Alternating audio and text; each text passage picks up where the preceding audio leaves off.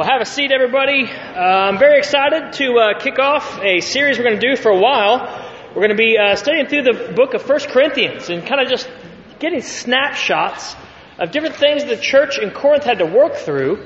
Uh, and, and, so the, the, the title of the series is going to be Church Matters, and it has a dual meaning, right? Because church, it matters. It, it matters. It, it's, it's huge. It's important. It's, it's, it's universally uh, uh, essential uh, that we are the church, uh, but we know within the church there are matters, there are issues, there are challenges, and the church in Corinth is legendary uh, in that sense, and yet the Apostle Paul, uh, through these great writings that we have in First and Second Corinthians, helped them really to work through um, a lot of their challenges. And so we're going to be doing some case studies from First Corinthians uh, through this midweek series, the first of the month, and we'll continue our men's and women's series uh, the second Wednesdays of the month. Uh, so tonight we're going to talk about that unity matters. Unity matters from the book of First Corinthians. Uh, a little background on First Corinthians. Um, you know, it starts out by uh, really uh, Paul planting and visiting the church in Greece there, and in southern Greece, he uh, through persecution goes from the north to the south, and then there he starts to preach the word. In Corinth, in the synagogue, he's severely persecuted. In Acts 18, he has these great conversions. Nonetheless, Priscilla and Aquila, probably one of the more famous ones. Uh, Crispus, the synagogue ruler, and his whole household are baptized. Um, you know, he's, he's, getting he's getting challenged uh, quite a bit. Uh, you know, in that sense. And then in Acts 18, verse 9, uh, while he's in Corinth, the Lord spoke to Paul in a vision, it says. And the Lord said to him, Do not be afraid. Keep on speaking. Do not be silent. For I am with you, and no one is going to attack and harm you because I have many people in this city. So Paul stayed in Corinth for a year and a half, teaching them the word of God. Uh, and so Paul, he continued to speak up for the Lord for a year and a half after that, that initial start and, and initial wave of persecution. And he continued to speak to the church in Corinth uh, through the book of 1st and 2nd Corinthians that we have um, in canonized scripture today. Uh, unity is an interesting thing. Uh, you know, what, what, what is unity? Well, there are many definitions, uh, as you can see here. Uh, the, the, you know, five possible definitions, and I think they can all apply to unity in the church. This idea of the state of being one or oneness because uh, we know the Bible says there's one body, right? Uh, a whole or totality as combining all its parts into one. 1 Corinthians 12 speaks of that, right? There are many parts but one body. Uh, the state or fact of being united or combined into one as of the parts of a whole, unification, again, that process. Uh, number four, the absence of diversity, unvaried or uniform character. Uh, and then number five, oneness of mind, feeling, etc., as among a number of persons but then it gives us kind of some other words con- concord, harmony, or agreement. And so when we talk about unity, uh, it, it kind of envelops all those different ideas and images. So it's obviously a broad word, but what we want to try to tackle uh, tonight. So this idea of unity matters. Let's read 1 Corinthians chapter 1, uh, verses 1 to 17 to start out here tonight, and then we'll look at some ideas here on unity uh, from the text. 1 Corinthians 1, in verse 1. Hopefully you got your Bibles and you're ready to go here. 1 Corinthians 1 verse 1, Paul, called to be an apostle of Christ Jesus by the will of God, and our brother Sosthenes to the church of God in Corinth, in verse 2, to those sanctified in Christ Jesus, and called to be his holy people, together with all those everywhere who call on the name of our Lord Jesus Christ, their Lord and ours, grace and peace to you from God our Father and the Lord Jesus Christ. Verse 4, I always thank God for you because of his grace given you in Christ Jesus. For in him you have been enriched in every way, Paul says, with all kinds of speech and with all knowledge, God thus confirming our testimony about Christ among you. Verse 7, therefore you do not lack any spiritual gifts as you eagerly wait for our Lord Jesus Christ to be revealed. He will also keep you firm to the end so that you will be blameless on the day of our Lord Jesus Christ. God is faithful who has called you into fellowship with his son Jesus Christ our Lord. Then he goes on in verse 10 after this warm greeting. I appeal to you, brothers and sisters, in the name of our Lord Jesus Christ, that all of you agree with one another in what you say, and that there may be no divisions among you, but that you may be perfectly united in mind and thought. My brothers and sisters, some from Chloe's household have informed me that there are quarrels among you. What I mean is this. One of you says, I follow Paul. Another, I follow Apollos. Another, I follow Cephas. Still another, I follow Christ. Is Christ divided? He asks in verse 13. Was Paul crucified for you? Were you baptized into the name of Paul? I thank God that I did not baptize any of you except Crispus and Gaius. So no one can say that you were baptized into my name. Yes, I also baptized the house of Stephanas. He goes on to say, Beyond that, I don't remember if I baptized anyone else. For, he says in verse 17, Christ did not send me to baptize, but to preach the gospel, not with wisdom and eloquence, lest the cross of Christ be emptied of its power. So unity matters, and it's a very, uh, it's a very uh, strong, uh, you know, warm greeting that Paul gives in the first uh, nine verses, and then verse ten he just jumps on into it, right? Uh, this issue of, of, disunity and division uh, within the church in Corinth. Um, and so let's see here what we can learn tonight, you know, on this matter of unity uh, this very important church matter of unity from this text here. Um, and as I said, the, you know, the first the first ten verses, Paul, you know, he, he he's warming them up, and he's and he's so he's so encouraged by what God has done and God continues to do in their life, despite the challenges that he knows he has to address. He still knows Christ is with them, and Christ is working through them. Right? He's not condemning them um, in any way. And as a matter of fact, he mentions Christ ten times over 10 times in the first nine verses uh, of this particular letter. And, and, sometimes in the church, you know, we try to deal with difficult situations uh, by first, you know, arming ourselves with the right scriptures, you know, trying to find the right, the right expert, the right endorsement, uh, the right group of people that agree with us. But Paul, Paul did none of those things. First and foremost, he, he reminded them of Christ in their life. And he reminded them of, of, the power of Christ and how he's working in their life. And it's quite interesting. Twice uh, in 1 Corinthians 1, uh, verses 10 through 11, you know, what does he call them? He says, he says brothers and sisters in verse 10.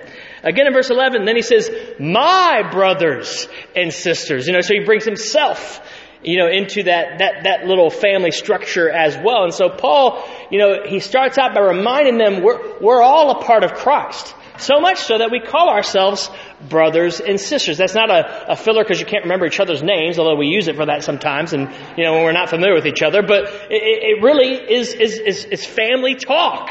Because when we get brought into Christ, we are family. And so, so that is the, that is the, the overarching context because we're family Therefore, we can kind of, you know, throw a few jabs at each other starting in verse 10. Because that's what he does. He comes right at them on these issues, uh, it's, you know, starting in verse 10. And it's interesting, you know, he, he, he also uses, you know, the, the, the name of Jesus Christ. He says, You are baptized into the name of Jesus Christ. You know, the blood brought you together, and the blood of Jesus is going to keep you together. And, and he actually goes on to say, You know, I'm glad that, you know, at the end of the, the section we read, I'm glad that I didn't baptize many of you so you couldn't say you were baptized into my name. Because uh, that was a very, that was a very, uh, intimate portrayal of a relationship. Um, Barclay writes of this. He says that phrase in Greek implies the closest possible connection. To give money into a man's name was to pay it into his account. To sell a slave into a man's name was to give that slave into his undisputed possession. A soldier swore loyalty into the name of Caesar. He belonged absolutely to the emperor. Into the name of implied utter possession. And so, you know, it is important that they understand that they, they were baptized into the name of Jesus. And he's being a bit facetious, right, when he talks about, you know, you weren't baptized into my name. It's, it, it's all about Jesus. That's where he starts uh, before he gets into any issues of unity uh, they have to figure out. So he starts with this appeal of family and love, and then uh, then he goes on um, in, in, in uh, verse 12. Um, I'm sorry. Then he goes on uh, after he makes this appeal about Jesus in the first nine verses, mentioning him many times in this brother and sister talk. In verse 10 and 11, he goes on to use these these two really strong phrases uh, actually in the text. Um, the the phrases here. the first one he says in verse 10, I'm sorry, in verse 10 he says that there be no divisions among you. Uh, the word he uses to describe what we call in, in the English division is actually schismata in the Greek. Uh, and, it, and, it's a word literally means to, you know, of, of a rent or a tear in a garment. And, and so the, the, the, Corinthian church is in danger of becoming as problematic as a torn piece of clothing. You know, I had, I had a pair of, uh, you know, a pair of uh, trousers and, and they got ripped you know, and, and, and not a very good place. And so I couldn't, and I loved these trousers, but I couldn't wear them anymore because, you know, they had a rip in the wrong place. And so, uh, uh, wouldn't have been cool to have been uh, offensive if I wore those at that point. And, and, and so very quickly, when, when, when there's a tear in something, it can become quite useless. And Paul is saying, you know, he's using this analogy, division in the church, it takes something beautiful and makes it ugly or, or not even able to function. He's using that analogy. And then the other strong phrase here that he uses, he says, he says you should be perfectly united in verse 10. in mind and thought. That, that Greek phrase, perfectly united, it's a medical word. Roy would appreciate this. Uh, it's a medical word uh, used of knitting together bones that have been fractured or joining together a joint that has been dislocated. And so division in the church, the body of Christ, right, is as painful and unhealthy as a broken bone or a dislocated joint. That's the analogy that he's using. And, and that is why, uh, you know, it, it must always be cured for the sake of the health and efficiency of the body of Christ. That's why we've got to deal with these challenges of disunity and division uh, when they arise in our lives and in our church. Uh, and so, you know, one major thing that, you know, can cause this, this messy, sad state, you know, unsightly as a ripped garment, you know, as dysfunctional as broken bones, uh, is made clear here. And he goes on uh, to, to really make it clear in verse 12, you know, w- you know what, what is the issue? We start following people more than we follow Christ. One of the major causes of division, not the only, but one of the major causes is we start following people more than we follow Christ.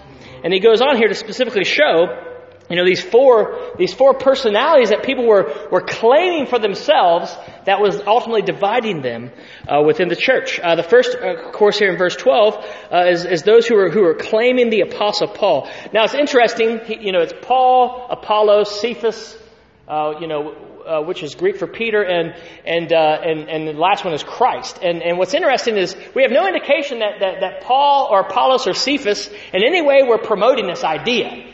It was people who were using their names for their own agendas and for their own ideas. Uh, and so we, we, don't see any dissension.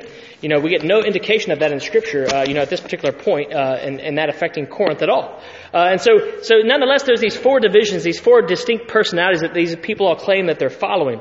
Uh, the first is Paul. Uh, that likely would have been a group of people that were Gentile in their background, more than likely, because Paul, we know, was, was the preacher to the Gentiles. And so perhaps this group was using their freedom in Christ uh, to justify sin uh, and, to, and to harm and, and, and to do things that weren't so good, but, but because they're free in Christ, they're abusing grace. So this particular division may have been doing that, uh, that particular thing. We don't really know, but we know 1 Corinthians 5, Paul addresses very strongly a serious case of immorality and incest that was being allowed uh, within the church. And so perhaps they had forgotten that they were saved not to be free to sin, but, but to be free not to sin. Today that might be us overusing or overclaiming our freedom in Christ.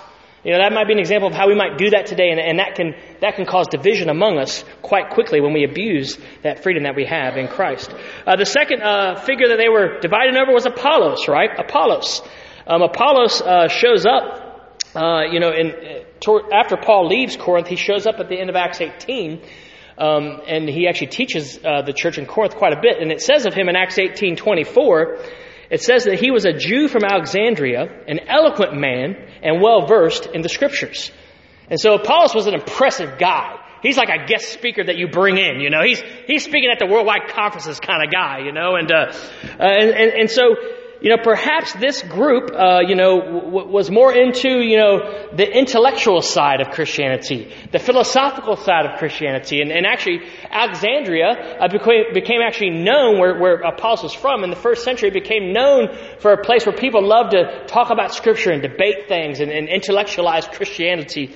Uh, and so, so perhaps that was that group. They, they were all about, you know, how smart they could be in Christ and how much insight they could have uh, into the Scriptures. And so today, that might be us you know, thinking we have unique insight that no one else really has. That, that we have wisdom. You know, I once read a commentary, you know, if you think you have a new insight into the scripture, you're probably just wrong, you know, because, uh, you know, it, it, scripture is pretty clear. There's not these hidden, hidden messages um, in scripture. But today, if we start thinking that we have insight that no one else has, we're in danger of becoming this kind of divisive person. Or, or, or it's, you know, well, well, have you looked at the Greek word? Well, no, actually, I I've never actually studied Greek, and I've left that to the Greek scholars who then, you know, translate it into English. I don't need to because they've done it for me. And this is what they said it says in English. But when we start, you know, we start getting all into, you know, well, what does it really mean? That's an example, perhaps, of us starting to divide uh, over intellect, which is maybe perhaps this division. Uh, the third one is over Cephas. Cephas, old Cephas, Peter. Uh, the, you know, the Jewish name of Peter was Cephas. And uh, there's no record of, of Peter traveling to Corinth. We don't have it, uh, you know, in Scripture or church history, but he's mentioned again in 1 Corinthians 9, uh, verse 5. Uh, and so, at the very least, he was influential. in, in, in the church in Corinth. Uh, and there were probably a lot of Jewish Christians in the early church who, who looked up to Peter. Uh, and again, Paul was more of the apostle to the Gentiles at this point, and Peter was more the apostle to the Jews, and they even agreed to that to some degree. Uh, and so perhaps, you know, this was a group of people who were Jewish Christians, and they were still trying to hang on to the law and hang on to their culture. Um, and so it could be us, you know, it, it, could be the legalists among us, you know, it, you know, it could be that kind of thing, or it could be cultural.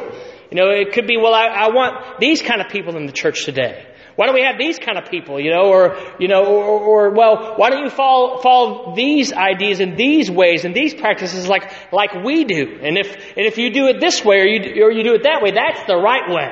But if you do it that way, that's the wrong way, and we look down on those who don't do it the way we do it. And I'm not talking about biblical issues. I'm talking about opinion matters, practices, methods, but we can become like this group here that says that they're following Cephas when we do that. And the last one is, you know, some even say they're following Christ. Uh, they're following Christ. Uh, there's two possible ways to interpret this. Uh, there was no punctuation and space in, in, the Greek manuscripts of the New Testament. Uh, and so one commentary I was reading was saying that perhaps, based on the, the, the grammar and the, and the sentence structure, perhaps what Paul is saying is I am of Paul, I am of Apollos, I am of Cephas, but I belong to Christ. So one way to interpret it, and the NIV doesn't do that, is that Paul is saying, hey, I belong to Christ. You know, he's kind of trying to remind them of what he was talking about earlier. Uh, they had lost sight of that. Or the other possibility, and I like this one maybe even more, um, uh, based on the interpretation from Greek to English that we see in most of the, of the English translations, uh, is that this is the, the, the self-righteous group. Oh, you know, you guys are all weak Christians. We're strong Christians. We, we follow Christ. Oh, you say you follow Apollos. You say you follow Paul, but we, we follow Christ and they're over in their corner being self-righteous, not actually fixing the divisions within the church. It's easy to get self-righteous, but that doesn't, that doesn't help the, the issues uh, that the group uh, is facing. 1 Corinthians 11, uh, 17 through 19 is a, is a reference scripture along the, the, that idea. Um, uh, and, and I'll just, I won't read it, but you can look at it for sake of time later. Um, and so we don't really know, I'm, I'm, I'm, guessing, what perhaps might have been with these four groups, but again, based on who they're saying they're following and those, those backgrounds and types of people, we can see how the more they got focused on, on what they preferred, what they liked, what they wanted, and who they wanted to follow, and the less they started focusing on Christ, the more the church started to get divided. And more, the more the church started to get scattered uh, and dysfunctional uh, in its unity. Uh, and so, so, you know, Paul's, Paul's response to all of this gives us, I think, some great solutions. Anytime disunity and division threaten our lives and threaten our church, and they can really help us, I think, remember how to stay unified and how to be unified because unity matters. It matters in the church. You know, what does, what does Paul say he wants them to have? He says, I want you to be perfectly united in mind and thought in verse 10. Unity matters greatly uh, to the point that he could, he could ask for perfection, perfection in our unity uh, based on what Christ had done for them. And so just three kind of practicals here as we close out. And then we'll open it up a little bit for some maybe discussion uh, under this idea of how to find unity. I think the first thing we see here is we've got to get together. I think we see here from the text we, have got to be willing to get together. Uh, you know, as I said, verse 10, he calls them to have perfect unity in mind and thought. That's overwhelming. If you really just just break that down for a second. Chidima and I, I'm working on the new name. You know, I'm, I'm getting it. Um, to me, it is. Chids and I, Chids and I. Paul's saying that her and I, you know, she's got a British accent. I've got an American accent. She's got a Nigerian background. I, am a European. Chida, you know, she's a young professional. I'm a married man, but we should be perfectly united in mind and thought. Because we're brothers and sisters in Christ. That's going to take some work. Because I'm stubborn, uh, uh, other reasons, but, but Chids and I are going to have to, when we have something that's making us disagree, which has probably happened anyway, but uh, we have to then we have to then figure out how to work that out. We have to figure out how to how to get more united, get, get more on the same page. We've got to open up our Bibles. Allow Christ to speak right to the situations. You know, we've got to be, you know, we've got to be willing to listen to each other. We've got to, we've got to be willing to be humble toward each other. We, we've got to be willing to apologize to each other because we will sometimes offend each other when we don't see things the same way. It's, it's going to take a lot of work, in other words. A lot of thinking, a lot of speaking. You know, unity is not necessarily doing the same thing, but having the same mind and heart as we maybe all approach it a little bit different. Because that's fine. Chids doesn't need to be me and I don't need to be Chids, and that will never happen anyway, right? But it's going to take work. It's going to take speaking. It's going to take digging in our Bibles together. We sadly settle for far less or quit way too early in the process. And that's always going to be a recipe for division. That's always going to be a recipe for disunity. You know, if we refuse to meet, we refuse to talk, we refuse to, to resolve things, we're, we're never going to find unity. Well, we'll just, we'll just agree to disagree. That's not what Paul's calling us to. Not even close. And amen, we may not always see it the same way, you know, but at the end of the day, we can still be unified. But have we tried to see it the same way? Have we tried to obey what Paul's calling us to here, to be perfectly united in mind and thought? So we got, we got to get together. We got to really work hard. It's very important. Uh, you can see it from this passage. I think the, th- the second thing here is an obvious one is we got to get Jesus. We got to get Jesus. You know, Christ is mentioned ten times in the first, you know, nine verses. We saw the appeal, you know, brother and sisters in verse 10, again in verse 11. Then he goes on, I mentioned this earlier, in verse 13, is Christ divided? Was Paul crucified for you? Were you baptized in the name of Paul? I thank God that I did not baptize any of you except Crispus and Gaius. So no one can say that you were baptized in my name. Yes, I also baptized the household of Stephanas. Beyond that, I don't remember if I baptized anyone else, Paul says. Um, and so here, you know, some, some people who, who like to try to water down biblical baptism will say that Paul is belittling baptism here. No, he's not belittling baptism. He's belittling humanism. He's saying you don't, you didn't get baptized in my name. You know, you, you, you didn't get baptized in Apollos' name. You got baptized in the name of Christ. And as I said, that was considered a very important and sacred thing to, to, to, to be given something or someone in, in someone's name meant total possession. I read that, I read that earlier, right? And so, you know, 1 Corinthians 12, um, verses 24 to 25, we, we, we, studied this a while back when we were talking about the body, right? The, ch- the church, God has put the body together, giving greater honor to the parts that lack it, so that there should be no division in the body, but that its parts should have equal concern for each other. You know, God put the body together. It is, it is the body of Christ. It is Christ's body. When I or you start to divide that, who are we really sinning against? Yeah, we're sinning against the church, but really we're sinning against Christ. And again, we get our eyes off of Christ, we're dangerous. We get our eyes off of Christ, we can do a lot of damage. It's a very, very scary idea to think that you're, you're dividing the body of Christ. And again, why do we do that? Well, we get too focused on, you know, a certain extra biblical preference or method or leader or, or leadership style. You know, the more we, we, we get focused on that, the more it's, it's, it's so easy to divide. And it's funny, I thought about this, you know, none, I don't think, I've never met anyone in this church who was baptized in someone's name other than Jesus's. Were anyone here baptized in someone else's name besides Jesus's? I didn't think so. It's not going to happen in the Church of Christ, amen? But people get baptized in the name of Jesus in the Church of Christ, and then one day they leave in the name of someone else. Well, this person, I'm out of here. That makes no sense at all. You were brought into the body in and through Jesus. Why would you leave for any other reason but because you don't believe in Jesus? Because we start focusing on other things. And we get, we make man so big and God so small at that point. And that is a recipe for division. That is a recipe for disunity every time it rears its ugly head. We've, and we've got to get Jesus in these moments when we're not seeing eye to eye and see the bigger picture and He can get us through. Amen. Get together, get Jesus. And last and finally here, we got to get spiritual. It's interesting. Paul connects uh, this idea again. Uh, turn over to chapter three. He connects this idea again in chapter three. It, this is a big deal.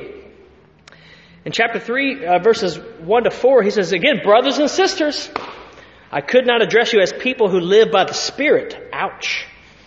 But as people who are still worldly, ouch. Mere infants in Christ, ouch.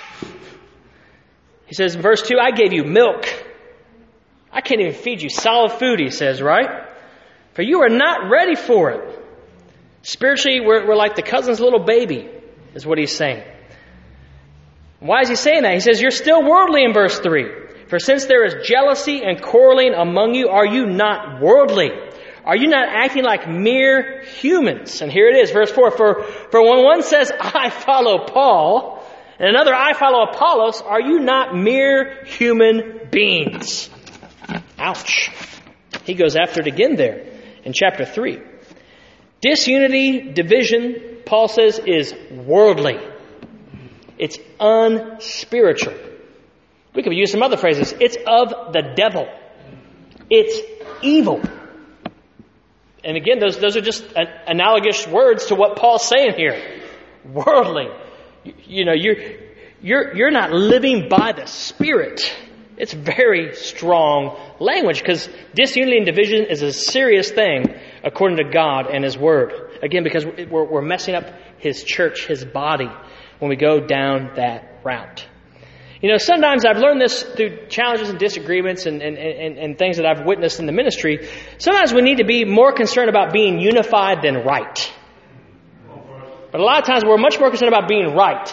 And we're willing to be disunified if we think we're actually right. And I've also learned this I can, I can even be right, yet be divisive.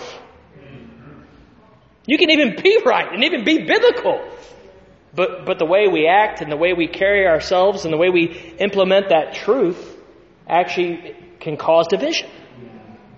And that's true, you know, for, that's true for the leaders, that's true for the, the youngest Christian in the church. That's true for us all.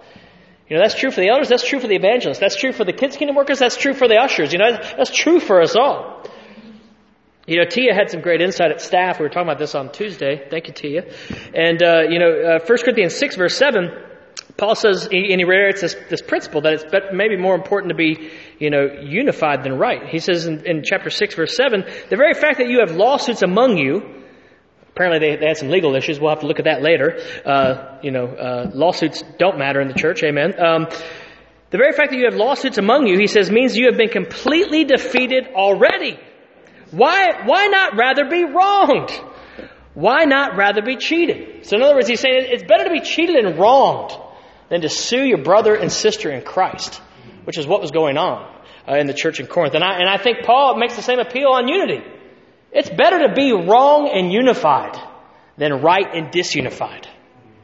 And he's not literally saying that, but I think that's the spirit, because obviously you can get into biblical heresy at some point if you're not careful with that. But that's the spirit I think that Paul wants, wants, wants the church in Corinth to have, and I think that's a real challenge to us. Unless it's a clear biblical matter, we, we at some point need to let it go and be unified. Unity matters. Unity is vital in the body of Christ. Like bones in the body, it keeps us connected and healthy and working in all the right ways. You know, division and dissent is easy to give into. It's easy to give into, but destructive and toxic to the body of Christ. Now we can learn from the letter to the Corinthians, you know, what causes unneeded division. What causes unneeded and unnecessary division? Too much of us and not enough of Christ. It's as simple as that. Too much of us and not enough of Christ. We can only follow Christ. Anything less will certainly divide us. The unity of the church matters. So we must deal with this uh, church matter of unity and anything that threatens it in the church. And so hopefully today we can, we can be sober, we can be humble, you know, about ourselves. Not, not looking at anyone else, but just looking at ourselves as Christians. Uh, because I can't, I can't change you, but I can change me, right?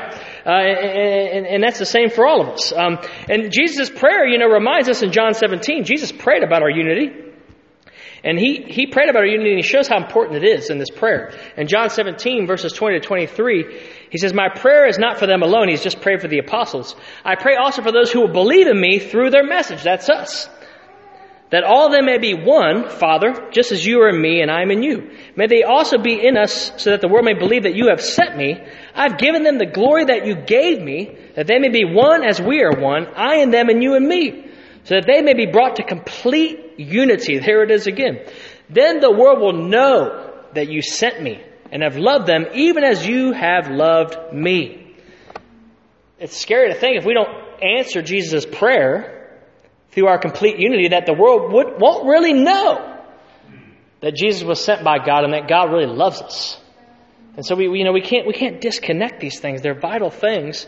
Uh, and I believe Jesus prayed this prayer because it can't, it can come true. And we can be that kind of church here uh, in Birmingham. And so some questions here to consider.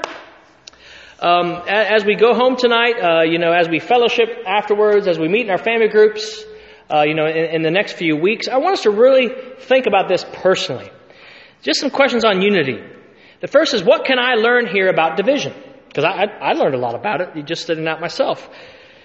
The second is, what ways can I tend toward things that divide us? We all have a sinful nature that will promote disunity.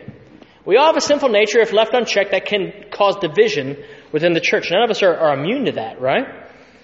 And third and finally, what can I do today to create more unity in the church? Do, we, do I need to, you know, get together more and have some discussions about things and, and really work out some things? Uh, you know, do, you know, do, do I need to really get more spiritual? And more Christ Christ focused when it comes to you know matters in the church.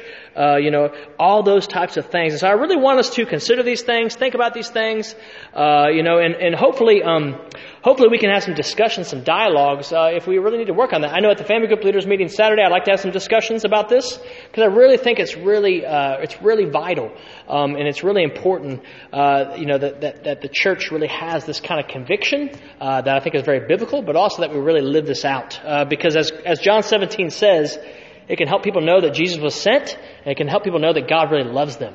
And that is a powerful, powerful thing uh, when you think about even how it affects not just our church and our spiritual well-being, but just, just the world. The world that is so lost and is such, such need of, of coming into the church. But of course, we've got to be a healthy church uh, to bring them into to bring them into the church. And this this letter certainly is going to challenge us uh, in many matters. But the first one it starts out with here uh, is this idea of unity. Amen. I wish we had time to open it up and talk. Uh, I've gone four minutes past eight thirty. I apologize for that to the parents. Uh, but let's continue these discussions uh, and let's and let's let's let's be a church that can help Jesus' prayer in John seventeen be answered. Amen. Because unity matters in the church. That's the lesson for tonight. Thank you. We'll see everybody Sunday.